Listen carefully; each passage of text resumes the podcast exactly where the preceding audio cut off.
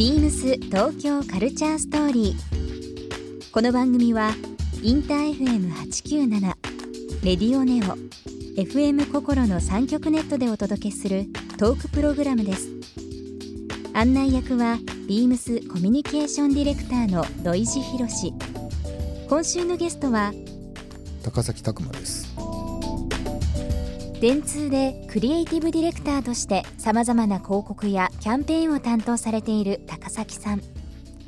2011年にはビームスの35周年を記念したキャンペーン「恋をしましょう」も手掛けられました。広告のお仕事と並行して小説家としての顔を持つ高崎さんにさまざまなお話を伺います。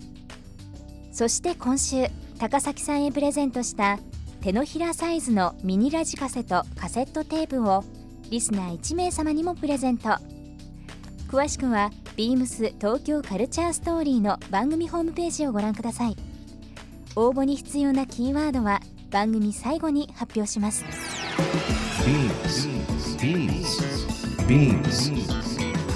BeamsBeamsBeamsTokyo Culture Story. Beams Tokyo Culture Story. This program is brought to you by Beams. ビームスありとあらゆるものをミックスして自分たちらしく楽しむ。それぞれの時代を生きる若者たちが形作る東京のカルチャービームス東京カルチャーストーリー。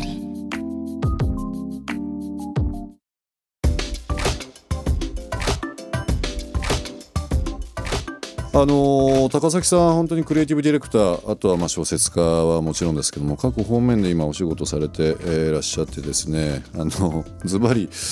何されてるのがメインだっけっていうぐらいいろんなことを今手掛けられていらっしゃいますけども逆にあのその先ですね。今まあ新しい時代になって、令和という時代を迎えてですね、みんなが何かこういい意味ですごく前を向いて、その先に見える何かに対して興味を持ち始めてる世の中だと思いますけども高崎さん的にはこうお仕事でも構いませんし、プライベートでも構いませんけど先に見えるもの何かやりたいことってなんかこう一つあったりしますか？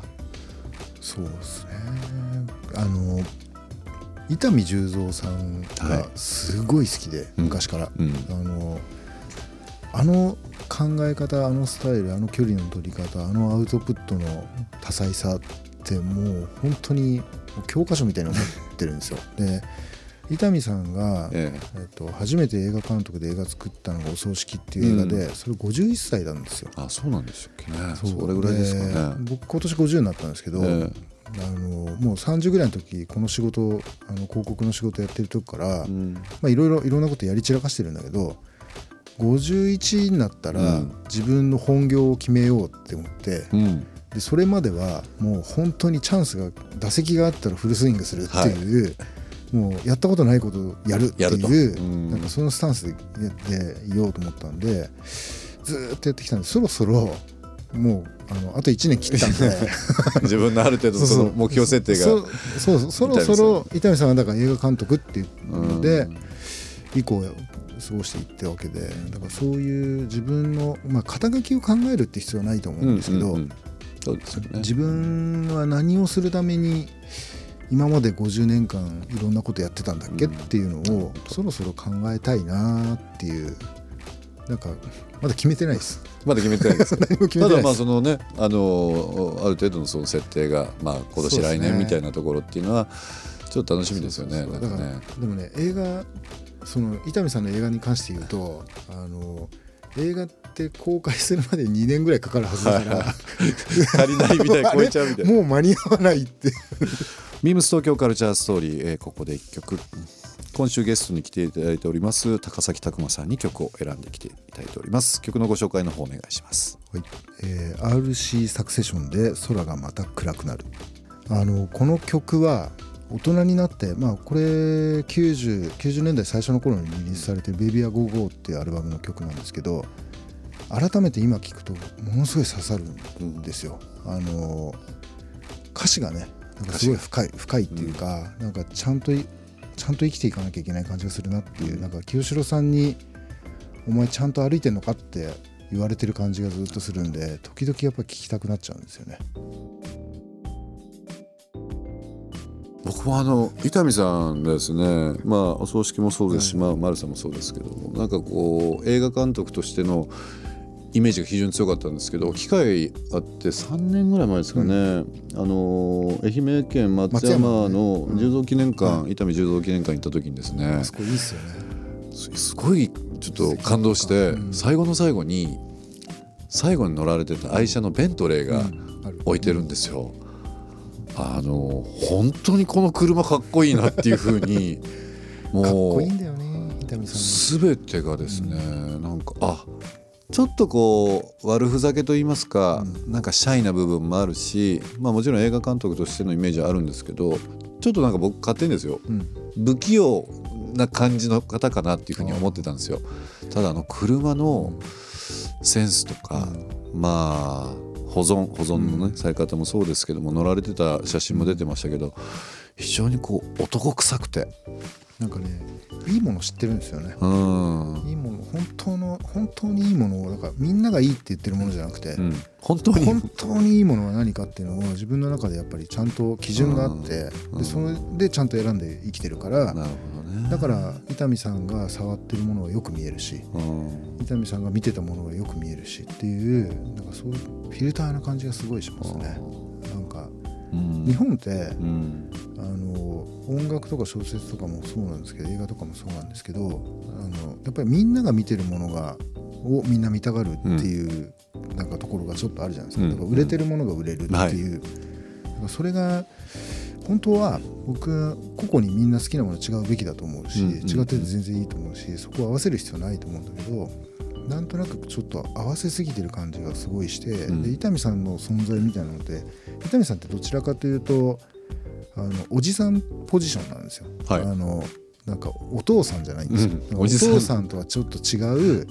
お父さんは学校に行け、えー、といいとこに就職しろ、結婚しろみたいなお父さんがいていやじゃなくてもいいんだよっていうのをずっと横から言ってる人っていうそういう存お在じさんなんですよ。ねだからえそんなに嫌だったら留学すればみたいな感じのことをポロッと言うおじさんででも全然ほらお前セミの声聞いてみるよこれだけで幸せだろ？みたいなことを言ってくれる人なんですよ。うん。でそういう人がもっとたくさんいた方がいいなと思うんですよね。でみんなでなんか勉強しなきゃいけないしあの一流の会社入んなきゃいけないしって一流の大学行かなきゃいけないしって、うん。みんなで同じ方向見てると窮屈になってくから、うんなんかいろんな価値観があってしかるべきだし。なるほど。だからそれをこう地で言ってる人っていうのはねあのもう少したくさん出るといいなっていう、まあ自分も本当はそうなりたいですけどね。なかなかね。いやもう今までのそのお仕事で十二分にその恋をしましょうの時もそうですけどもいろんな方にですねそういうメッセージ高崎さん作られてると思いますけどね、まあまあ、そういう人がさらに上には上という部分で伊丹さんの存在があったりとかっていうあでも。だからビームスもちょっっとおじさんっぽいですよ。うん、そういうあ本当ですか、うん、だからそれ僕の顔見て言ってまいや違すう違う。その年齢って意味じゃなくてそのた立ち位置がね。だからほらみんなが好きなものと,、うん。えー、と違ういろんな面白いものいっぱいあるんだよっていう、うん。だからおじさんの部屋に行ってる感じっていうのはちょっとあるじゃないですか、前提として。わかりますわだからすごい音楽が好きで近づいたのにあのすっごいパーカーの話ばっかりするおじさんがいるみたいな。それはそれでまた興味持っちゃったりとか。するんですよねあでもそうか。そういうでも新しいことを教えててくれる感じっていうか。だあからあの今日本に書いてあることをページめくっていくとあの出会っていく順番じゃなくてうんなんか全然無関係なものを不意に教えてくれる人っていうのがやっぱ一番大事だと思うんですよね。そうですね。ん。で今インターネットで進んでるからターゲティングされて、はいえー、とあなたの好きな音楽はきっとこれですよってやるじゃないですか。はいはい。でそれやられ便利なんだけど、うん。やられすぎると全く知らないカテゴリーの音楽に出会えない じゃないですすか。だからその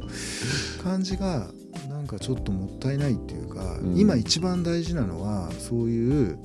あの自分の価値観とちょっとずれたところにある自分の未来の自分をが面白がるであろう何かと出会う力っていうのが一番本当は必要で。でそれをいっぱい持ってるのはおじさんって僕は呼んでてうんなるほど。なんかそういうおじさん力の高い人ってもう性別関係なくですよ。はい。なんか好奇心が強くて、えっと、みんなが好きなものというよりは自分の好きなものっていうのを大事にしててでそれを人があの面白いねいいねっていうのが何よりも大好き そういう人がいっぱいいるといいなっていうね。でもそういう人ね高崎さんの周りももちろんいらっしゃいますしあの、まあ、先ほどビームスに置き換えてもらいましたけども本当にあのまさに今そこがこんだけ情報が多い中である意味そのふるいにかけるとか、まあ、淘汰されるいい意味でですよ、っていう部分で残っていく魅力なのかなとは思いますんで、まあ、ビームスもあの社内でよく話すんですけどね。あのやっぱりみんなこうプロプロの意識っていうよりはもうアマプロの極みを目指してる、だからそのおじさんの一言じゃないですけども、なんかこうみんなを元気にしたり一つのきっかけを作るというか教え込むんじゃなくて、きっかけ作るみたいなところは結構社風としてもあるしまあ僕もそうですけどみんななんかそこが結構楽しんでやってるとこなのかなと思いますけど、ね。面白がる力強い人多いですよね。なんかあの知らないことを知らないって言って排除しないでそうですえな何それって。えそんなの流行ってんの？っていう。なる感じっていうのがビームス東京カルチャーストーリー、えー今週のゲストはですね、えークリエイティブディレクターの高崎拓磨さんにお越しいただきました。高崎さんあの本当昔の話もそうですけどちょっと先の話、はい。もういろんなキャッチボールさせていただいて非常に楽しい1週間でした。どうもありがとうございました。ビームス東京カルチャーストーリー。ゲスト高崎拓磨さんにプレゼントした手のひらサイズのミニラジカセとカセットテープをリスナー1名様にもプレゼント。応募に必要なキーワード「恋をしましょう」を記載して番組メールアドレス beams897 アットマークインター FM.jp までご応募ください。詳しくは番組ホームページまで。BEAMS ビームス銀座ショップスタッフの井口一生です。ビームス銀座では11月22日から12月1日までパラブーツトランクショーを開催いたします。創業以来長い歳月をかけ、受け継がれてきた伝統の製法と高いデザイン性で多くの人を魅了するフランスのシューズブランドパラブーツ。通常取り扱いのない商品を含めた圧巻のバリエーションをこの期間ご覧いただけます。ぜひご来店ください。BEAMS 東京カルチャーストーリー Beams Tokyo Culture Story. This program was brought to you by Beams.